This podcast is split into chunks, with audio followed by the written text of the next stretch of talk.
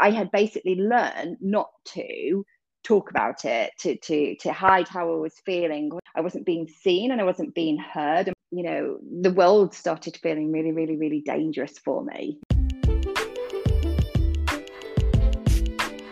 Welcome to Stories That Connect Us, a podcast for storytellers and story lovers alike. I'm your host, Nikki. Stories That Connect Us seeks to unite people through the power of storytelling, providing a platform for everyday people to share their stories. Why? Because everyone has a story. Our stories matter. Sit back, grab a drink, and get ready to listen, learn, and be inspired.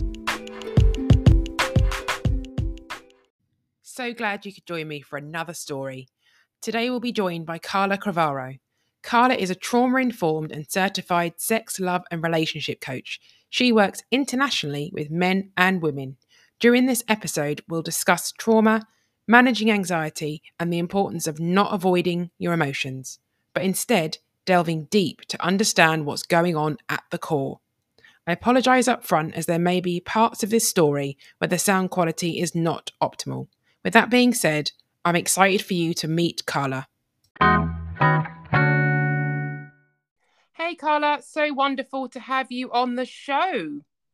Thank you so much, Nikki, for inviting me and letting me speak about my story. Your story starts with your personal journey with anxiety and intrusive thoughts that I believe really sparked around the time that you received some information when you were pregnant with your second child. So I'd love to dive in and for you to tell me your story from where it begins. So over to you. Thank you. So um, yeah, while I while I was pregnant with my second son, um, I received a phone call from um, the hospital to say that they believed that he might have Down syndrome, and you know I was not expecting at all that call. So you know I didn't think at all of any questions to ask or what support to get like i literally it was it was a huge massive shock. And um you know i went downstairs after that phone call and my parents were staying over with us at the time because we lived in a different part of the country. And yeah you know people my, my parents and, and my husband were saying you know don't worry we don't know yet you know you could do more tests.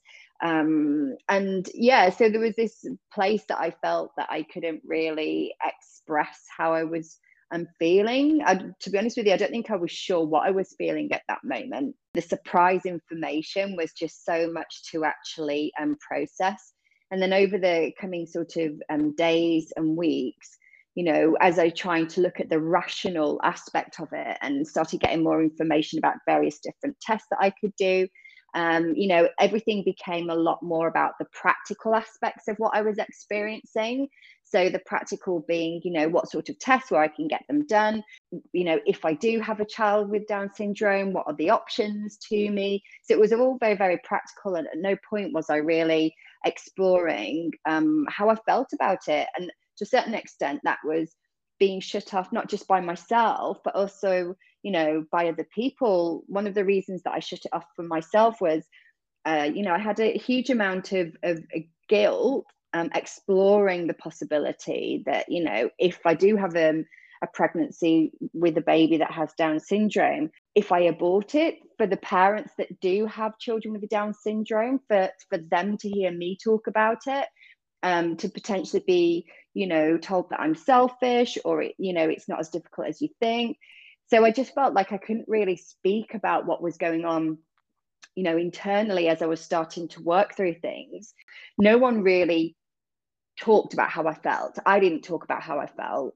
Um, and, you know, having all of that um, emotion bottled up and completely trapping it just, you know, in a way made the situation internally for myself even worse. And, you know, with regards to the information that I received, at that time that feeling of shock what i've kept, later come to realize is that actually you know that shock that i went into was a traumatic response to the news that i'd received because i think a lot of times people think for you to experience trauma it needs to be you know something really really severe like war or sexual assault or um, you know, a kidnapping, something that's, you know, really quite profound. Um, and, you know, in, in the journey that I had, um, you know, a, a few years later, looking at that, my understanding became that actually trauma is how the body responds to a situation. And I'll, you know, speak a little bit more about that later. But, um, you know, talking about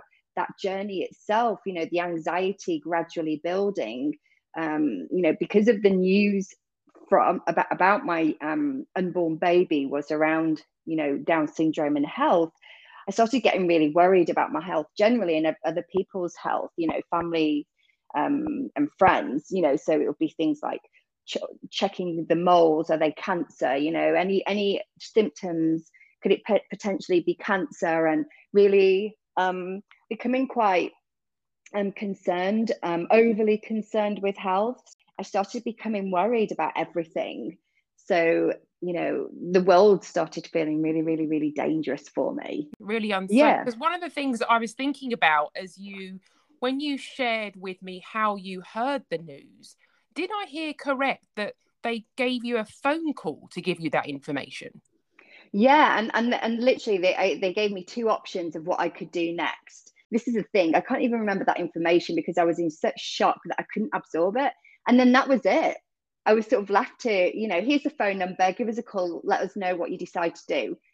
You know, and and yeah, so I literally had no support whatsoever. I had to go away myself to get more information. And I ended up finding out that, you know, there was a um, um, an organization that had created this specific test that you know the NHS were using, um, and I went to them in London to to go and get further tests, um, and the exact same test that they had done, the the, the difference in the score was huge. So, like the, the risk that my second child might have Down syndrome was like one in 30 something. I can't remember the exact number, or one in 40 something, something along those lines. And then when the uh, medical clinic in London did exactly the same test, it was like one in 2000. Then obviously I'm thinking, right, well, I've got two results that are drastically different. You know, I need I need a, a third option. And so they did a blood test, which got, you know, the blood gets sent off to to the states, and that you know was like over one in ten thousand. They can't measure it any higher than that. Ten thousand's the maximum. I couldn't believe the possibility of being healthy or the or the baby being healthy. There was always that underlying fear um, that something might go wrong. So uh, also with regards to the to the birth, I was, you know, at that point really struggling in my relationship with um, medical practitioners. And even the midwife, when she saw the results from the clinic in London, she couldn't believe herself how drastically different, you know, the, the, the tests were um, and again there was no no you know no invitation of wanting to explore or maybe even get counseling or further support around it. Even though the tests were negative there was no sort of acknowledgement that just having that access to that information itself could be um, yeah it could be potentially you know harmful to how a, how a person receives it.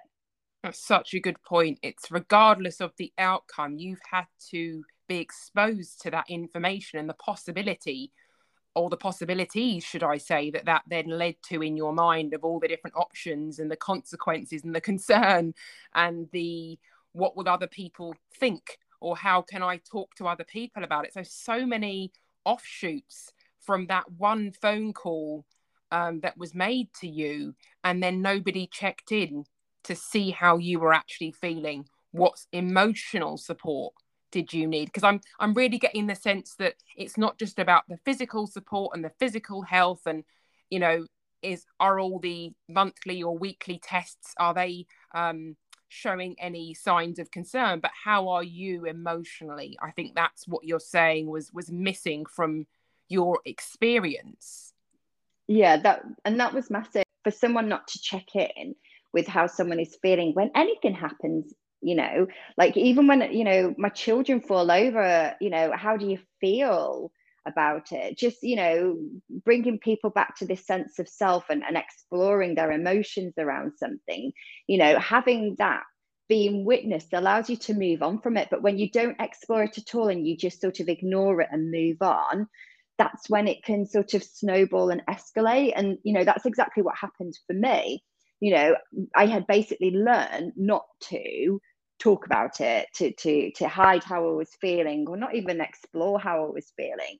And so, you know, when you have this um, modus operandi of sort of like squashing everything down, completely ignoring it, you imagine like um, a balloon, for example, you gradually filling it up with all of this stress you know and you get to a sort of like um almost like a tension point where you know things could go either way. And you know there was sort of like a point in my life where it was just you know things could have gone in either direction. And how did you then process and begin to uh, you know deal with those uh, difficult emotions? The, the point that i had got to with the state of anxiety that i was in because you know having learned not to process the emotions everything was building up you know like, like that balloon that i was talking about.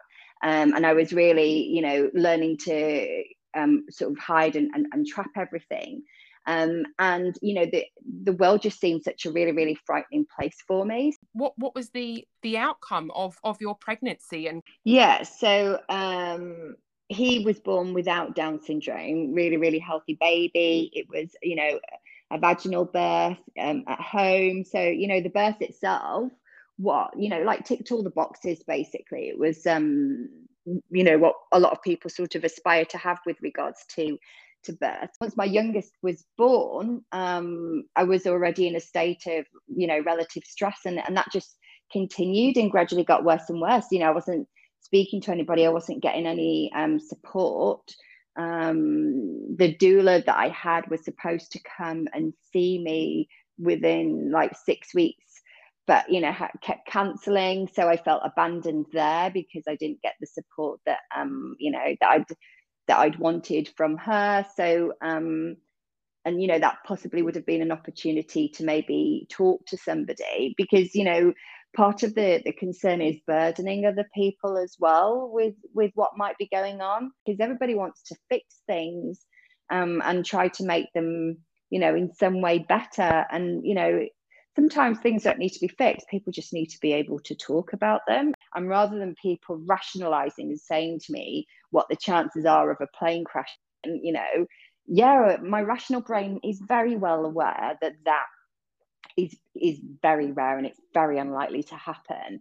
But that doesn't stop me from, in my nervous system, feeling the fear that that potentially could happen. You know, just to, just to give um, people an example. So you know, the reason I decided to go on, on a retreat to Morocco is because the lady that was organizing it, I knew her from college. Had I not known her, I definitely would not have, you know, tried to book it or anything.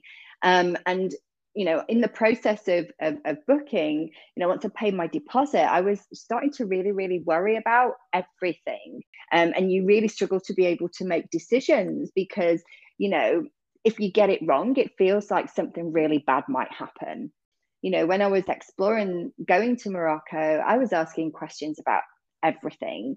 So, you know, I wanted, I, I, was worried about, you know, the flight and potentially the plane crashing. I was worried about what if I lose my passport? What if I lose my, um, you know, bank cards or credit cards? You know, what what's the seatbelt policy like in in Morocco? Do you have to wear seatbelts? Will the taxis have seatbelts? The day before going to Morocco, sat on the stairs and saying to my husband, you know, I can't cope anymore with with with what's happening you know. I'm aware of, with what everyone tells me that not to worry about the things that i can't control and you know everyone's giving really great advice but i just can't seem to, to to change it. I can't seem to like switch my brain you know. I need to like have a different brain or change something.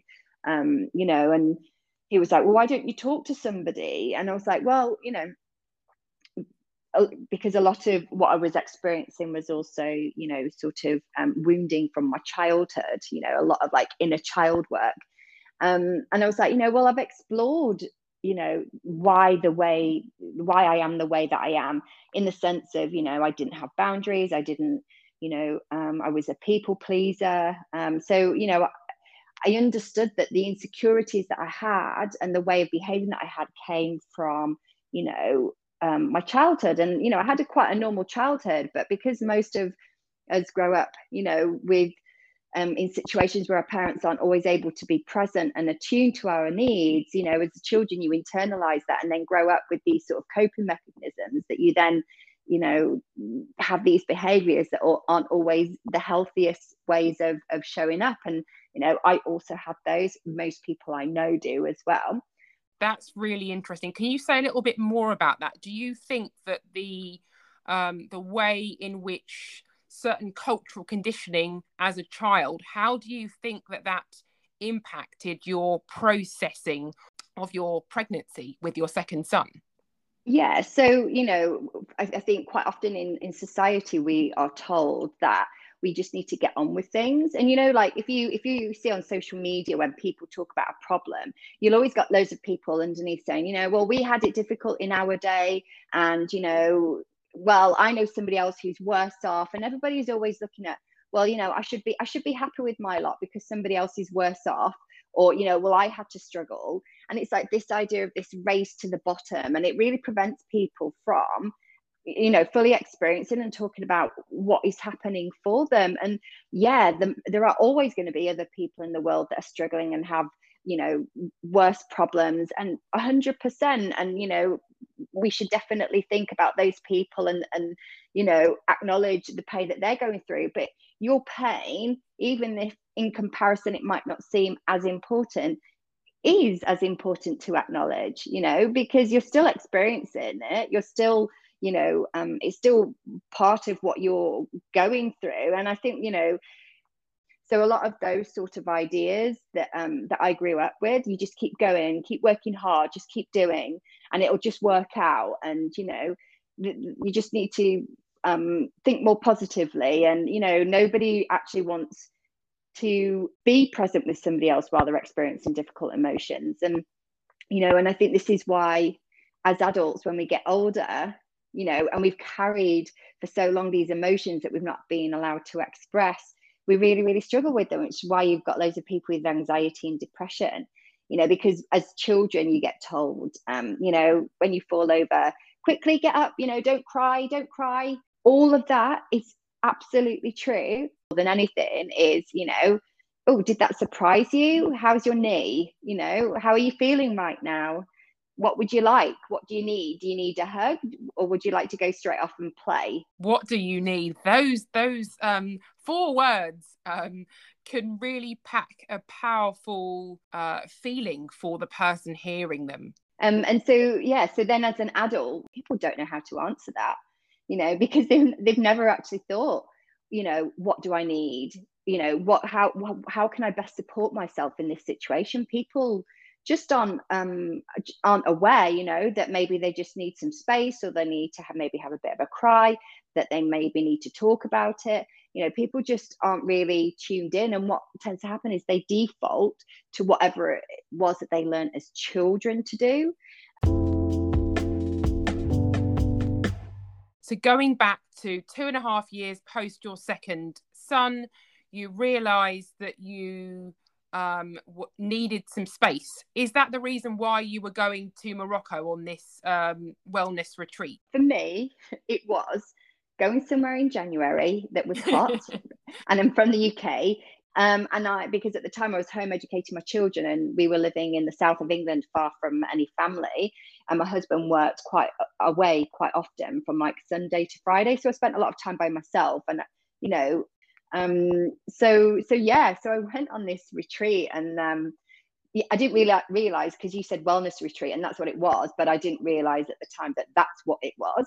Um, so um, I'm, you know, we was it was a series of women's circles, and the very very first circle that brought us together, the person leading the retreat said, you know, what's your intention for the weekend? And all of the women sat there were coming out with really profound motives for you know some parts of themselves that they wanted to heal and they wanted to explore this part of themselves. And i was like sat there as they're going round and i'm like oh my goodness what can i say? What can i say? And i was just like i'll just tell them the truth. And you know so carla what's your intention for this weekend? And i was like well to be honest with you i just wanted to break from my family and from all the stress at home you know? That's what it was for me. That's why i went initially But um, yeah, when I was there, what I actually experienced was completely different. Um, you know, I was introduced to what boundaries were because I'd never actually heard of the term boundaries before. And, you know, it's a word that I use so much now and it's so much part of my vocabulary. And, you know, I use boundaries every day, numerous times within the day. How many other people are walking around not knowing that that word exists? So, can you define boundaries for anyone who perhaps isn't aware? So, um, a boundary is um, a way of communicating to another person about how you want to be treated or how you want to be spoken to. So, um, you know, I'll give an example of a boundary that I started husband. So he would, um, you know, work in the office upstairs, and he'd come down in the evening while I was making dinner for the children. Well, for, for us as a family, you know, I'd have the kids asking me questions, and my husband would come down. I've got all of this stuff going on, you know, stuff in the oven, children asking me questions, and my husband would come down and then start talking about his day and how this client this and how this colleague that.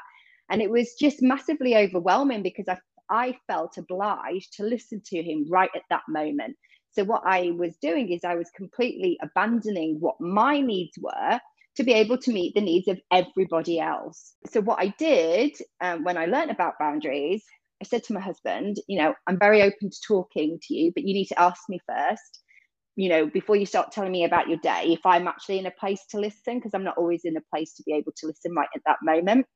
But we can definitely organize a time. And, you know, it took a few goes for him to remember, to, you know, and, and for me to remind him as well to continue to place the boundary you know, it was really difficult initially actually to place those boundaries because I felt like I was being selfish. And the way that I see it now, when I place boundaries with my children and say, okay, you know, I can't talk and have a conversation right now because I'm making dinner. We, we can talk about it later. They are learning themselves as well to be able to to ask for what they need and what they want. So they're being they're learning to to be more self-aware as well because you know I grew up with a family that didn't have boundaries. Um, you know, you were expected to, in a way to drop everything to help out um, the other person, and if you didn't do that, then you were selfish. You know, if you were if you wanted to look after your own needs, then you were considered selfish. So yeah, it was a massive um, shift for me. I think boundaries was one of the biggest. So going back to Morocco, uh, you'd obviously didn't know exactly what to expect. You learned a lot more, such as boundaries. Anything else you want to share about that um, experience? Just yeah, just being honest that things aren't always really easy, but you know, not in a way that's um, dumping something on somebody else, but just like just to let you know, this is what I'm experiencing at the moment. I'm finding things a bit difficult. Um, so you know, I'm not in a place right now to to support you in that, or I'm not in a place right now where you know, um, you know, I want to go and do that. And I think you know, if we could all have a, a little bit more of that honesty, it would just um, I think it would feel really good for our nervous systems, you know, because we're not second guessing anybody. It feels really supportive to know that, you know, okay, they're having a difficult time. Um, I have difficult times too. And yeah, you know, it's just normal and it's part of life rather than, you know, let's just get on with it and deal with it because that's what we've always learned to do. Um, you know, which is so much more damaging, especially as well, you know, when you think about that for men, um, they're, they're conditioned even more so to really detach and avoid talking about their, their problems and their emotions. So, what was the turning point then that made you think, right, okay, I've come off of this four day um, experience in Morocco, I've had um, a release of my emotions. What did you do when you got back? What was what was the the um, experience for you post Morocco? Yeah, so it was like this huge realization that actually I am in control of of of the way that I re- respond to things. That I can choose to say no with things like boundaries. That you know I can choose because I I I met my inner child um during that weekend and she had shown me you know i had expected my inner child to be really really angry and upset because you know upset about the childhood that she'd had. And you know when my parents hadn't always given me the love and attention that i felt i needed um, i thought she was going to be angry. But instead she took me off and showed me how to dance and have fun and play. And i was like oh my god i've just spent the last so many years with children in this anxious, worried, controlling state. And, you know, coming back from Morocco, it was about self care. And I don't mean self care as in painting your nails and, and going for spa days, but self care with regards to things like boundaries, with knowing which relationships were healthy for me and which ones weren't, and letting um, a lot of friends go actually. People, well, I say friends, you know, people who were in my life that weren't really very healthy for me, I let them go. Um, and, um, yeah, and learning to really tap into sort of the, the, the fun element, you know, really looking at where I can I can have more enjoyment in my life. Um, I also did a lot of work ar- as well around exploring sort of the ego. So the ego is the part that inside of us that has like these stories that um, that we create about certain situations. So you know, I'll give you a really classic one, and I think a lot of people, especially you know, women in relationships, will relate to it. That you know, my husband, and when he'd leave his jeans lying down on the floor and not put them in the washing basket, you know, I'd be so angry and upset because he doesn't consider me, he doesn't care about me, you know, he disrespects me. And these were the stories that were going in my head because those were the stories that I had learned to tell myself. And what happens is with these stories, you're always looking for a way or, or for situations which reconfirm that those stories are true you know when it was it, you know i was failing to miss all of the other things that he was doing to show that he cared and that he loved me. But you do you get into this like you listen to this part of yourself the ego that tells you all of these different stories to keep you in a safe situation in in a repetitive um you know behavior patterns because that's what is in a way that feels normal and that feels safe because we feel a certain amount of safety with what we know. So you went on a bit of a, a self-development journey, maybe if that's a, a sort of a, a, summary phrase.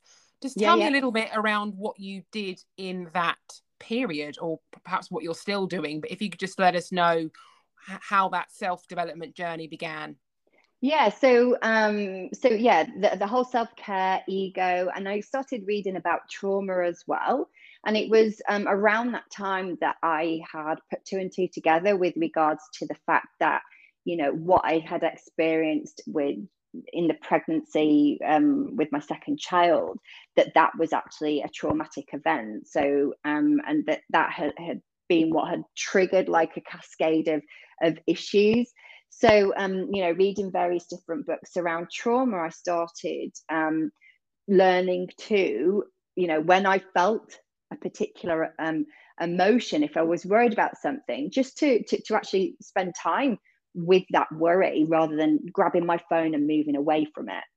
Um, and I would, um, you know, go to my husband and I would say to him, look, you know, I, I need, I've just read this on the news and I need to, to talk to you about it. Can you, um, can you listen? I don't want you to try and fix anything or tell me your opinion.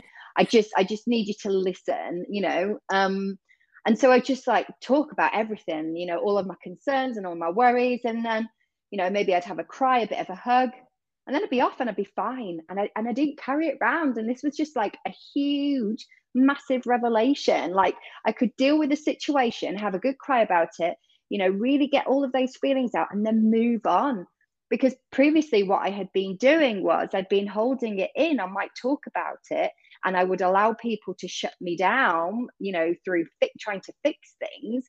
Um, and that was just meant that i'd move off from that situation still feeling stressed because i hadn't fully worked through it.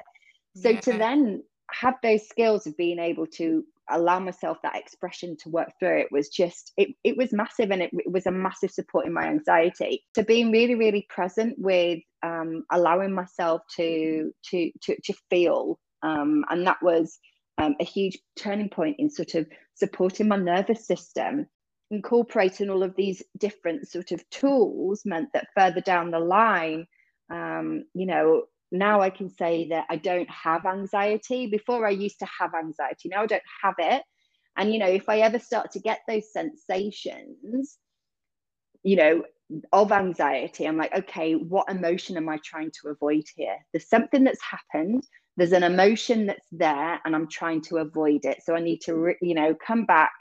What is it that, that that's happening? Am I worried about something? Am I frightened about something? Am I, am I angry? who are you today? I know that we were talking about things and you were saying that now you're the sort of person who can stand up for yourself. You know your needs. You weren't that person pre Morocco. Yeah. So I would say that I now have learned to live with um, trust, have learned to um, to yeah i would say a lot of it is empowerment. You know before i used to expect other people and everybody else around me to understand what i need to change themselves so that i would feel comfortable. Um, but you know instead it's it's the internal work that i've done that then has rippled out and affected the people around me and how they respond to me. So, yeah, I would say it's a sense of empowerment that I've come into um, empowerment of being with my emotions, empowerment of being able to stand up for myself, empowerment of, um, yeah, asking for what I need and um, for what I want, empowerment of, um, and I think a really big one is that when you um, are, frightened of, of something, you know, making a change or doing something new, an empowered feeling of you know well yeah it's it's by doing the something new and breaking through that and that discomfort being with it and just going for it anyway because really what's the worst thing that can happen? So yeah so it's just allowing yourself to to be able to make those sorts of mistakes and that's what i've done. I've given myself empowerment and permission. Those are those are the two words. permission Carla, I'm so pleased that you agreed to share your story with our listeners. Where can our listeners connect with you online? So, um, well, because I'm um, a sex love and relationship coach, and there is a lot of censorship around talking about sex, the best place is not on social media, but um, on my website. So that's um, carlacrivaro.com. Um, I will put all of that in the show notes, so they'll definitely be able to connect with you there thank you. Truly, truly wonderful guest on Stories That Connect Us. Oh, thank you so much, Nikki, and best of luck with the rest of um, your podcast and your episodes. Wishing you lots of luck with it all. Take care. Bye, Carla. Thank you. Bye. Hope you enjoyed that conversation and found value in listening to Carla's story. My three key takeaways were number one, Pausing and delving deep into our emotions is a surefire way of truly knowing ourselves and, in turn, our needs. If we don't know our needs, wants, and desires, how on earth can we expect anyone else to? Number two, when we're upset or have a problem, we don't always need a fixer to swoop in and solve things. Number three, boundaries are hard as hell. But this shouldn't stop us from setting them. Before I sign out, Today's story is based on Carla's real life experience. If you were impacted by anything shared in today's episode, please do speak to somebody about it or seek out the help you need. Check out the show notes for resources and links to supporting information.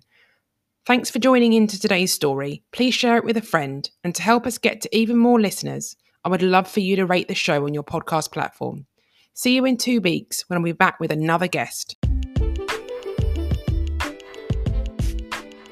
Thanks for listening to today's episode. I really do appreciate you taking time out of your day to join me for stories that connect us. I hope you enjoyed it and that you listened, learned, and felt inspired.